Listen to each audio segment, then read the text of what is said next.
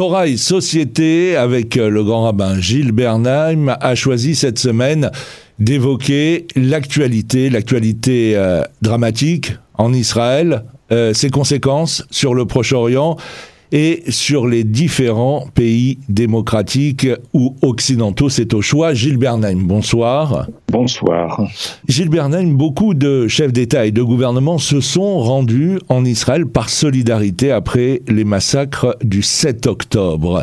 Si tous comprennent la volonté d'Israël d'éliminer les groupes terroristes à Gaza, et en premier lieu le Hamas, tous ont rappelé à Israël que cela ne peut se faire sans règles de la guerre et sans droit humanitaire. C'est intéressant de constater, Gilles Bernheim, que les sociétés occidentales ne demandent cela qu'à Israël. Oui, alors pour ce qui concerne une politique humanitaire, il pourrait recommander aux commanditaires du Hamas, à savoir notamment l'Iran, de mettre leur population civile à l'abri dans les dizaines et centaines de kilomètres, ce qui a de très, très, très longs tunnels. J'ai du mal à imaginer où il y a la place de creuser tous ces tunnels, mais il y a des dizaines et des dizaines de kilomètres où l'on peut mettre une population civile et faire la guerre à l'extérieur. C'est plutôt l'inverse qui se passe. La population civile, elle est dehors, et les terroristes sont soit dans les tunnels, soit dans des lieux religieux ou culturels, au milieu de la population civile, pour pouvoir augmenter le nombre de morts du côté palestinien, gazaoui. Et en réalité, nous savons tous, mais ce n'est pas à moi de vous l'apprendre ici, que plus il y a de morts du côté palestinien, plus la responsabilité du Hamas dans l'origine de ce conflit, je ne dirais pas qu'elle s'estompe, mais elle diminue, jusqu'à s'effacer un jour. Plus il y a de morts, regardez, il n'y a eu que X morts d'un côté, et regardez de l'autre ce qu'Israël fait. Et s'ils protégeaient leur population civile, il y aurait très peu de morts dans la population civile, et il n'y aurait plus d'argument. Je ne dis pas que c'est très simple, ça, pour le moins, le mérite est évident. Alors, Israël fait ce qu'il peut au milieu de ce méli-mélo de population. Lorsque le Hamas construit des barrières ou des murs en béton pour empêcher la population de fuir au sud de la bande de Gaza, c'est pour qu'elle puisse se faire tuer par l'aviation israélienne. C'est tout. Parce qu'il faut augmenter le chiffre. C'est une dictature, et dans une dictature, les chefs militaires, le pouvoir politique, si on peut l'appeler ainsi, pour lui-même, il joue pour ses propres intérêts, pas pour ceux du peuple. Ils n'en ont rien à faire du peuple palestinien dans le cadre de la bande de Gaza. Je ne dis pas que parmi les Gazaouis, tous sont des victimes, mais... on ne saura jamais qui l'est, qui ne l'est pas, vu que dans une dictature, on ne sait rien. Gilles Bernheim, est-ce qu'il existe dans le judaïsme, dans la tradition juive, le droit de la guerre, et même en ce qui concerne les prisonniers ? Qu'entendez-vous par les droits de la guerre, d'abord ? Les prisonniers, c'est-à-dire les otages ? Les otages ou des prisonniers de guerre. Dans les différentes campagnes qu'Israël a menées, alors je ne parle pas récemment, je parle à l'époque biblique, il y avait une certaine façon de faire la guerre, de faire des prisonniers, de respecter certaines choses. Oui, alors ça fait évidemment et d'abord allusion à la conquête d'Eretz Israël par Josué et le peuple juif. Peuple d'Israël, pardon, il y a une lecture qu'on appelle fondamentaliste, qui est faite soit par des illuminés israéliens, soit par les ennemis d'Israël, ou en tous les cas les grands critiques de l'État d'Israël. Josué n'est pas parti pour anéantir tous les Cananéens. Il faut étudier la Torah orale. étudier les textes talmudiques sur ces textes de Josué pour comprendre ce qui se passe. À savoir que ce qui était demandé aux peuplades cananéennes, si elles voulaient éviter d'être anéanties, c'était de respecter un certain nombre de règles morales, ce que l'on appelle les 7 mitsvot de Benénor. C'est-à-dire de se plier à une justice, non pas d'éliminer l'idolâtrie, mais d'éliminer toute influence de l'idolâtrie sur les Hébreux qui faisaient la conquête de la terre d'Israël, etc., etc. Et à ce titre-là, il n'était pas ou plus question d'anéantir les peuplades cananéennes, comme d'aucuns le disent et le répètent depuis si longtemps, pour argumenter que la politique, entre guillemets, annexionniste ou de l'armée d'Israël aujourd'hui ou de l'État d'Israël aujourd'hui trouve ses origines dans la conquête par Josué et les Hébreux de la terre de Canaan, comme si finalement le colonialisme était déjà né là-bas. Mais ça, il faut le rappeler, il faut étudier ces textes. Il y a des textes de Maïmonide, simples, clairs, définitifs là-dessus. Et cela permet d'éclairer différemment les droits de la guerre tels qu'on les imagine et tels qu'ils ont réellement été. Parce que lorsqu'il a été question de destruction de villes, je ne parle pas de Jericho, ça a été miraculeux, mais la ville de Haï, il faut aussi rappeler quel était le comportement des Hébreux.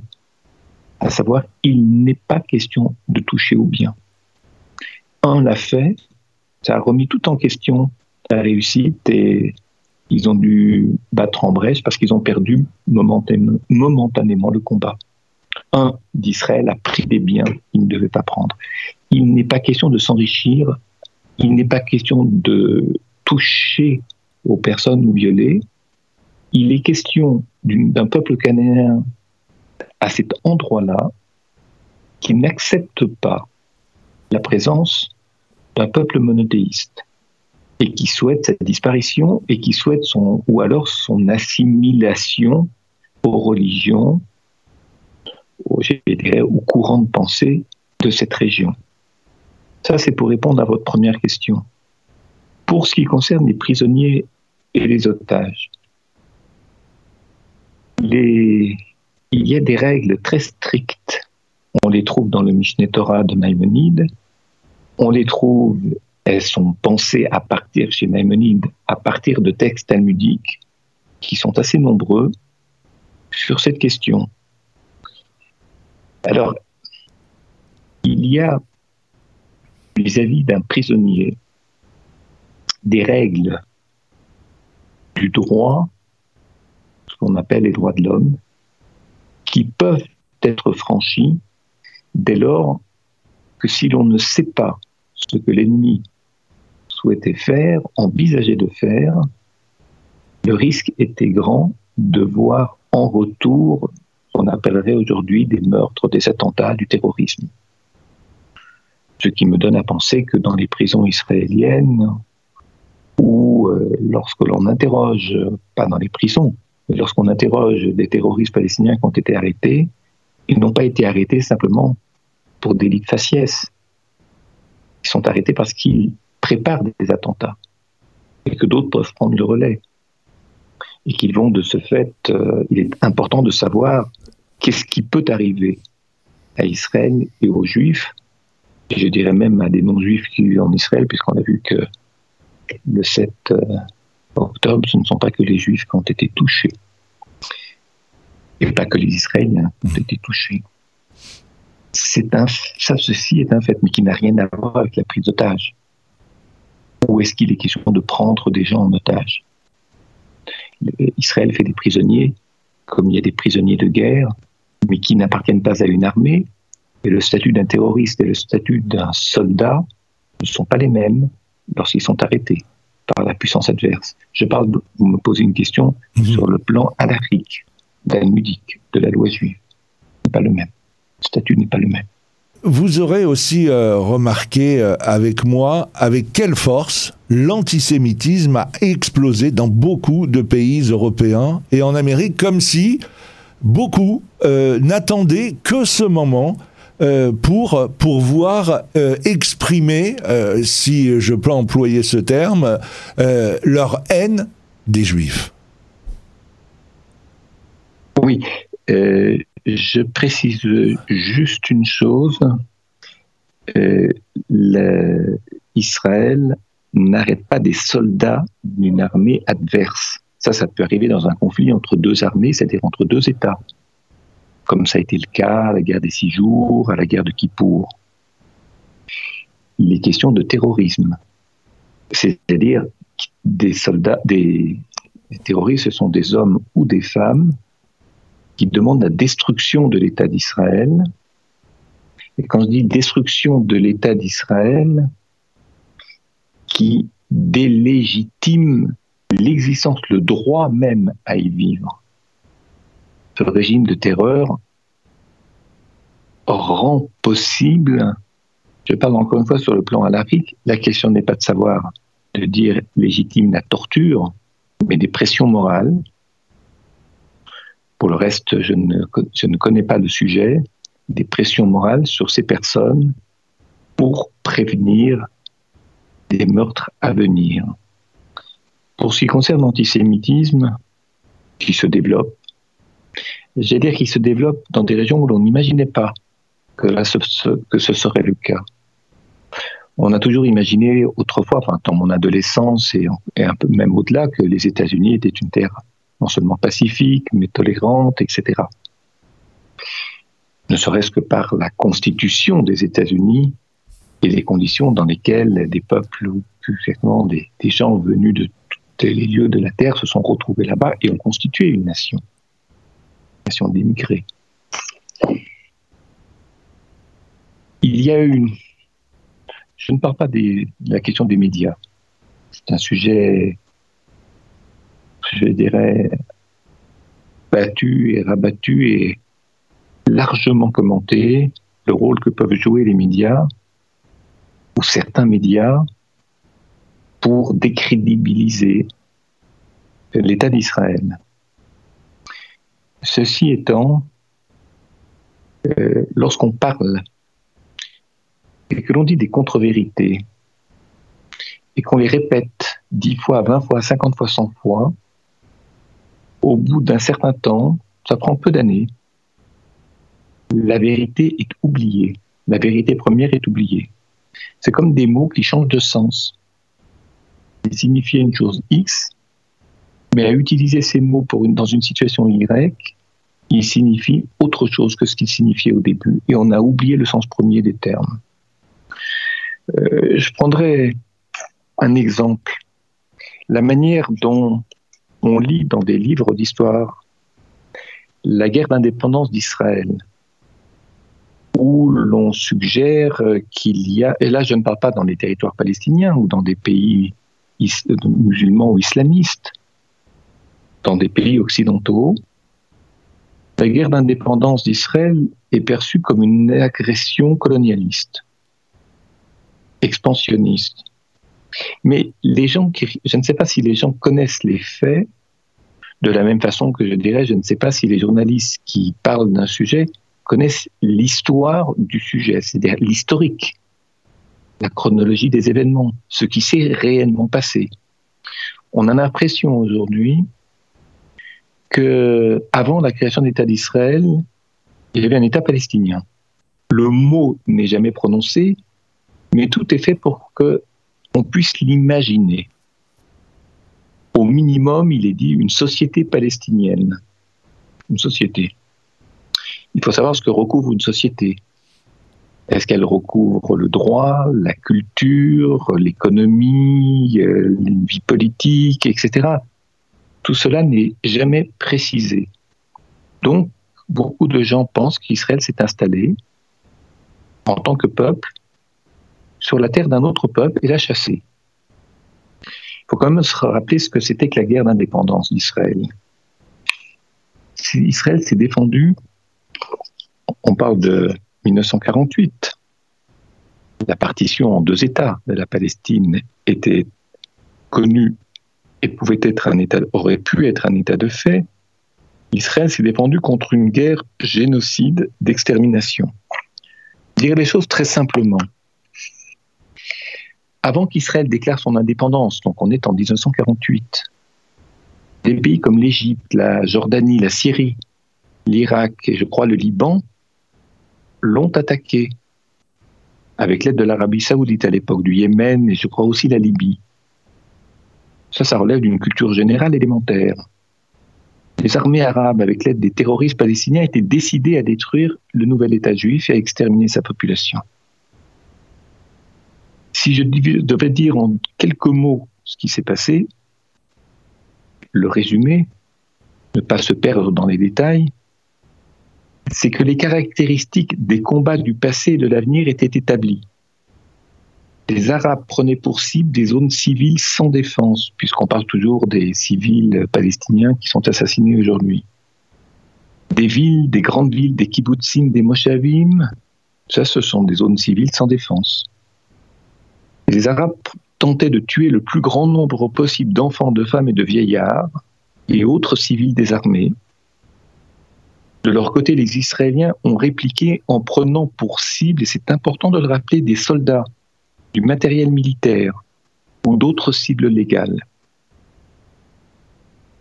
Les attaques qui prennent pour cible des civils, c'est une violation du droit international et du droit de la guerre, comme vous l'avez rappelé. Et pourtant, les civils ont toujours été et constituent des cibles de choix, non seulement des terroristes, mais aussi des armées régulières de certains pays arabes en période de conflit. Ça, c'est un fait historique. Et aucun historien crédible des conflits, n'a jamais tenté de le contester. Ça, il faut bien avoir cela présent à l'esprit. Maintenant, il y a une autre chose, c'est que la notion de violence, quand je dis la notion de violence, c'est-à-dire à l'égard des Palestiniens, ça c'est le deuxième argument, et qui crée évidemment, qui propage l'antisémitisme. Je me tiens au fait de ce qu'on appellerait les exactions d'Israël à l'encontre des Palestiniens, qui seraient aux yeux de certains, d'aucuns et de beaucoup de gens aujourd'hui, la principale cause du conflit israélo-arabe. Ça fait d'Israël celui qui est à l'origine de tout conflit. C'est ce que dit à demi-mot le secrétaire général des Nations Unies. Et pas que lui. Mais il y a une autre chose qu'il faut bien avoir en tête, c'est que même à une période, il y avait Camp David 1, Camp David 2, en l'an 2000, il y a les accords d'Oslo, décriés par certains, regrettés par d'autres, parce qu'ils ne sont pas allés jusqu'au bout. On va prendre une date, en 1999, il y a eu une autorité palestinienne, c'était la radio palestinienne, a diffusé un sermon au cours duquel on entendait les propos. Je les ai notés, j'ai réécouté ça, non pas en arabe, mais dans sa traduction anglaise. Le territoire de la Palestine musulmane, on est en pleine négociation. Le territoire de la Palestine musulmane est une entité unique qui ne saurait être divisée. Il n'existe aucune différence entre Haïfa et Naplouse, entre Lod et Ramallah, ni entre Jérusalem et Nazareth. La terre de Palestine est une terre du Waqf, consacrée à tous les musulmans, l'Est comme l'Ouest. Personne n'a le droit d'en diviser ni abandonner quoi que ce soit. La libération de la Palestine est une obligation pour toutes les nations islamiques, et non pas seulement pour la nation palestinienne. Toute la nation est une terre islamique. C'est ce que Yasser Arafat déclarait en 2002. Les Juifs l'ont usurpé. Il ne peut pas y avoir de compromis sur une terre islamique. Une fatwa interdit même la vente de tout territoire palestinien aux Juifs. Ce serait un acte d'apostasie et de rejet de l'islam. Et puis pour conclure sur ce point-là, après avoir signé les accords d'Oslo, qui prévoyait une solution sous la forme de deux États. Arafat toujours a été pris en flagrant délit à faire la déclaration suivante. Nous, à l'OLP, nous allons maintenir, concentrer nos efforts, tout ça, nous, Juifs, nous le savons, enfin beaucoup d'entre nous. Nous allons maintenant concentrer nos efforts à diviser psychologiquement Israël en deux camps. Ça, c'est le problème de la démographie. Nous allons rendre la vie impossible aux Juifs grâce à une guerre psychologique et à une explosion démographique. Les Juifs ne pourront plus vivre parmi nous, Arabes. Et j'ajoute à la fin de son discours, selon le plan par étapes, nous fonderons un État palestinien sur toutes les parties de la Palestine dont l'ennemi se retirera. L'État palestinien sera une étape dans notre lutte incessante pour la libération de la Palestine sur tous ses territoires. Un mot,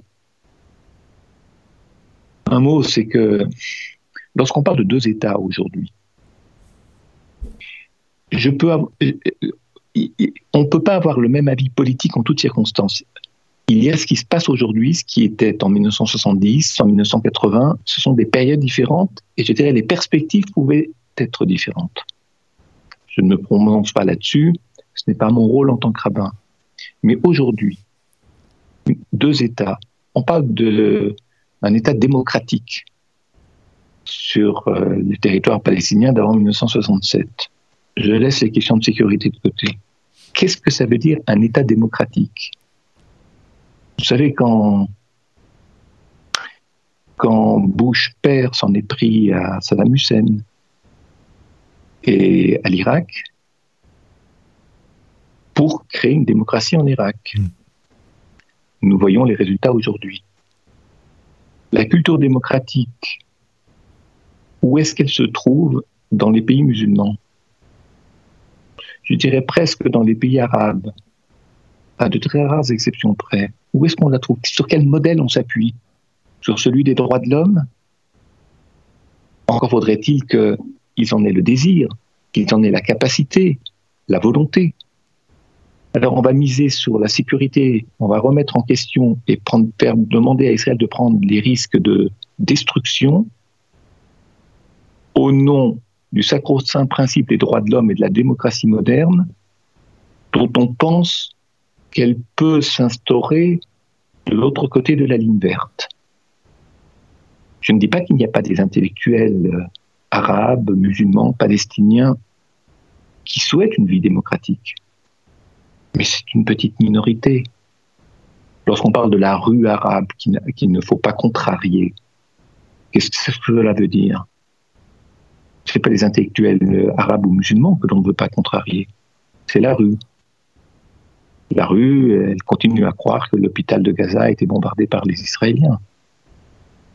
Parce que, voilà, pour des raisons socioculturelles notamment, et religieuses aussi, on oublie ce que dit le Coran des Juifs en certains textes. La présence des Juifs sur la terre d'Israël est une terre islamique. Donc les Juifs n'ont pas leur place. Et même les musulmans qui ne sont pas pratiquants n'ont pas leur place dans cette communauté humaine, l'Oumma, avec le djihad. Alors bien sûr, il est de bon ton de dire que le djihad ce n'est pas ça, mais c'est spirituel, comme nous on fait Tchouva et Yom Kippour. J'attends de voir ça dans la réalité, et pas dans des réalités d'exception, mais dans des réalités collectives qui signifient quelque chose. C'était mon moment d'humeur, mais vous l'aviez compris. Oui, et puis ça va même beaucoup plus loin que la rue arabe qui croit toujours que l'hôpital de Gaza a été bombardé par les Israéliens. Vous avez écouté la reine de Jordanie, la reine Rania, qui elle remet carrément en question les massacres qui ont eu lieu le 7 octobre. Pour elle, il ne s'est rien passé. Il s'est rien passé le 7 octobre et on n'a pas tué des enfants, on n'a pas tué, ni égorgé, ni éventré, ni violé. En fait, c'est un non-événement le 7 octobre. Oui, mais nonobstant la reine de Jordanie qui a besoin de recevoir des photos pour se rendre compte de ce qui s'est passé, sur le fond, qu'est-ce qui fait que cet antisémitisme sous couvert d'antisionisme, qui tend de plus en plus à délégitimer l'existence même de l'État d'Israël. Pas simplement la dite politique depuis 1967, ou la dite politique du gouvernement actuel. Oui, là on est revenu à 1948. Hein. Oui, on est revenu à 1948. il y a une délégitimation de l'État d'Israël. Elle est non seulement en cours, mais elle se propage. Parce que la perception... Je pense que ça part de la... Vous savez, je vais prononcer un mot tout à fait, j'allais dire, en apparence très éloigné de notre sujet. Le mouvement wokiste, le wokisme, le mouvement décolonial qui est relayé par les indigènes de la République, qui sont très, très, très pro-palestiniens et qui, pour certains d'entre eux, crédibilisent la politique, le comportement du Hamas ou du Hezbollah. Le mouvement décolonial, qui est un mouvement qui est relayé par les indigènes de la République, par exemple, et quelques autres groupes, c'est un mouvement où toute analyse distanciée et critique de ce qui se passe, je dirais, au sud du monde, et notamment au sud de l'Europe, toute analyse critique est interdite car elle est marquée au coin de l'orientation coloniale. Si vous critiquez, c'est comme si vous acceptiez l'idée de la colonisation. Qu'est-ce qui fait ça ? C'est comme ça que je le comprends en tout cas. Le tiers-monde, alors que vous avez des pays qui sont très riches et qui ne font pas partie du tiers-monde au Proche-Orient. Mais il y a cette idée que ce qui est au sud, c'est le tiers-monde. En tout cas, c'est les pauvres de la terre par rapport au nord qui est riche. C'est très schématique comme lecture. Mais on sait très bien que ce qui est très schématique est d'autant plus facile à intégrer qu'il ne demande aucun effort de mémoire, aucun effort de différenciation entre ceci et cela, aucune subtilité d'analyse. Et c'est beaucoup moins fatigant de ne pas avoir à réfléchir.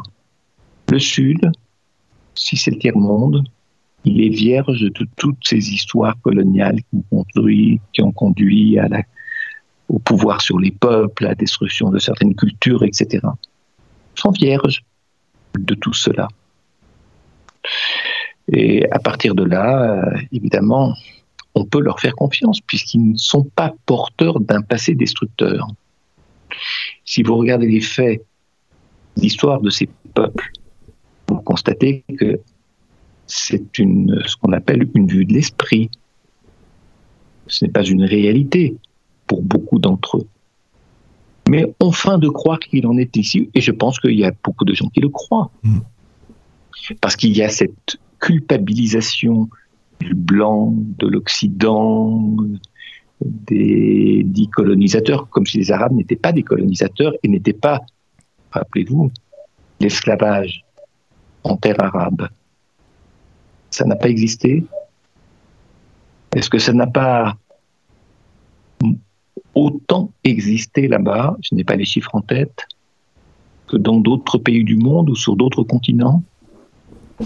Ben, on n'en parle pas. On n'en parle pas parce que ce serait leur déplaire et peut-être aussi susciter de nouveaux mouvements terroristes, puisque lorsqu'on dit la vérité, c'est la terreur qui vous répond.